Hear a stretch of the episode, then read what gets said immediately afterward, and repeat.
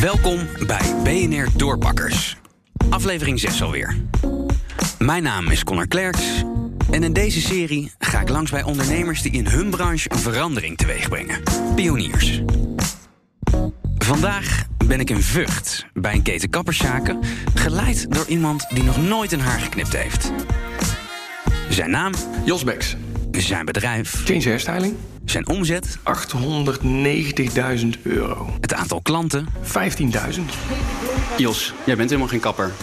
Nee, klopt inderdaad. Ja. Klein schaar die heeft pakken een eigen schaar, zeg ik altijd. Wat doe je hier dan? Ehm, ik ben hier als ICT'er begonnen eh, omdat ik eh, kansen zag in deze markt. En eh, samen met mijn vrouw bedacht heb om iets te ontwikkelen wat anders is als, als common is in deze branche. En wat heb je veranderd? Uh, Als je kapper bent, dan heb je natuurlijk een bepaalde bril op naar de branche of naar de, de- de salon waar je op dat moment in werkt. Ehm, ik ben branchevreemd, dus ik heb een andere bril op. Ik kijk anders naar de branche. Eh, of naar problemen die er zijn. Nou, eh, eh, een concreet voorbeeld daarvan is bijvoorbeeld no-show. Mijn vrouw die kwam op een dag naar me toe en die zegt... Oh, ik heb heel veel last van no-shows. Dus wij zijn gaan, gaan bomen daarover. En wij zijn uiteindelijk tot de conclusie gekomen... dat we daar een no-show beleid van hebben gemaakt. En natuurlijk alle automatisering... en natuurlijk ook nog eens alle data-vraagstukken... die we er dan ook nog uithalen. Data, dat is helemaal Jos zijn ding. Onder de zaak in Vught zit zijn kantoor. In het plafond zitten glazen ramen waar de kappers overheen wandelen. En Jos, die zit in zijn bunker achter een gigantische 4K-monitor de boel in de gaten te houden. De datastromen. Door met klanten af te spreken. Als je niet op tijd afzegt, moet je gewoon betalen. Kon de prijs flink omlaag. Voor sommige behandelingen zelfs met 25%. En er kwam nog een bijkomend voordeel. hadden we van tevoren niet voorzien. Ehm, eh, dat was dat we het kaf van het koor aan het scheiden waren. Want er waren ook best wel veel mensen die zeiden van... ja, dat pik ik niet, heb ik geen zin in, doe ik niet. Maar dat waren wel de notoire mensen die altijd te laat kwamen. En die mogen ergens anders naartoe. Ehm, nee, ze mogen ook hier naartoe als ze betalen. Houdoe en bedankt. Nee, niet helemaal, niet helemaal. Ze mogen hier naartoe eh, als ze maar betalen. Kapsalons en data, dat zijn nou niet meteen twee dingen die ik met elkaar associeer. Jos wel, en het begon met automatiseren. Van de papieren agenda naar een online systeem. Ook de boekhouding, loonadministratie, telefoonsysteem, allemaal geautomatiseerd. Is dat nou revolutionair? Als je het mij vraagt niet. Maar wat er vervolgens bij kan kijken, dat is interessant. De achterliggende data. Toen we uiteindelijk naar die data gingen kijken, zagen wij bepaalde trends. Eh, hele, hele bijzondere trends. Eh, of m- bepaalde eh, fouten, eh, dingen die minder lekker gaan of minder soepel gaan. En hebben die dus kunnen visualiseren, waardoor die voor de iedereen in één keer zichtbaar worden. Maar waar hebben we het over? Hebben we over, over een medewerker die niet goed functioneert... of minder snel knipt dan andere mensen? Eh, een van de problemen die we hadden is dat er sommige werknemers ehm, eh, structureel uitliepen. Wat ervoor zorgt is dat je nu twee minuten uitloopt, die twee minuten zich vervolgens herhalen bij je volgende klant, worden er weer twee minuten vier en dat hoopt zich op en op het eind van de dag loop je best wel ver uit. Ehm, maar wat wij zagen met die data, wij dachten eigenlijk, eh, want je hebt een onderbuikgevoel als ondernemer, hè? Ehm, maar met die data kwamen er hele specifieke gevallen naar boven.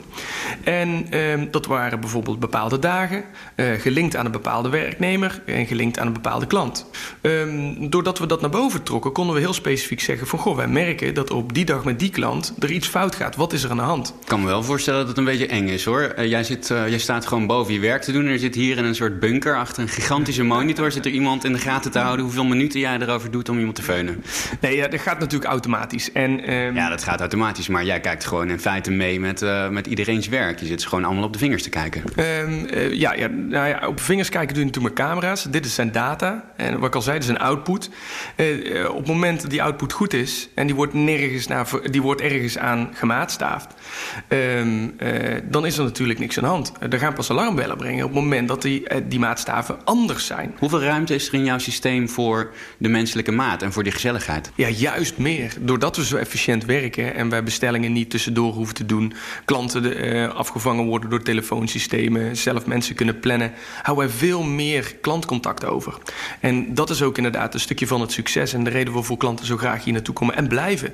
Onze succesratio is dus ook inderdaad richting de 90 Een hoog recidieve gevaar. Ja, ja, ja, ja, eigenlijk wel. Wat vond jouw vrouw er eigenlijk van dat jij hier binnenkwam en de hele boel op stel te zetten? ja, dat is zo gegroeid. Ehm, eh, in, in het begin gingen wij samenwerken met automatisering. En die automatisering die zorgde voor haar dat ze de handen vrij kreeg. Dus dat vond ze heel prettig. Jos, jij lijkt me best, eh, een onrustig type ergens. Dat je eigenlijk wel een uitdaging eh, nodig hebt. Eh, hoe lang blijf je dit leuk vinden? Ehm, ik denk zolang er data is, kun je oneindig queries blijven schrijven. En uh, queries zijn vraagstukken. En je ziet in die vraagstukken dat je een vraagstuk inloopt en dat er een heel universum van andere vraagstukken aan vasthangt. Dat is interessant. En uh, de economie en markt blijft veranderen. Je hebt het over groepen van mensen die andere behoeftes hebben. Ja, die zorgen toch ook weer dat je andere data-inzichten nodig hebt. Ik denk dat zolang dat blijft veranderen, en dat blijft, zal ik ook blijven doorgaan met het, met het, met het uh, uitdokteren van de ideale query, hè, de ideale vraagstuk, waar ik uh, uh, alles in kan samenvatten over wat voor iedereen de maatstaf gaat zijn om daar zichzelf op, kunnen, op te kunnen benchmarken als het ware. Dit was BNR Doorpakkers voor nu. Morgen ben ik in Amsterdam. Dan ga ik langs bij een mooie boel. Waar uh, bierdrinken gecombineerd wordt met Jeu de Boel. En het werkt nogal goed. BNR Doorpakkers wordt mede mogelijk gemaakt door Rabobank. Ondernemen is vernieuwen. Want wie vernielt, blijft groeien. Kijk op rabobank.nl slash groei.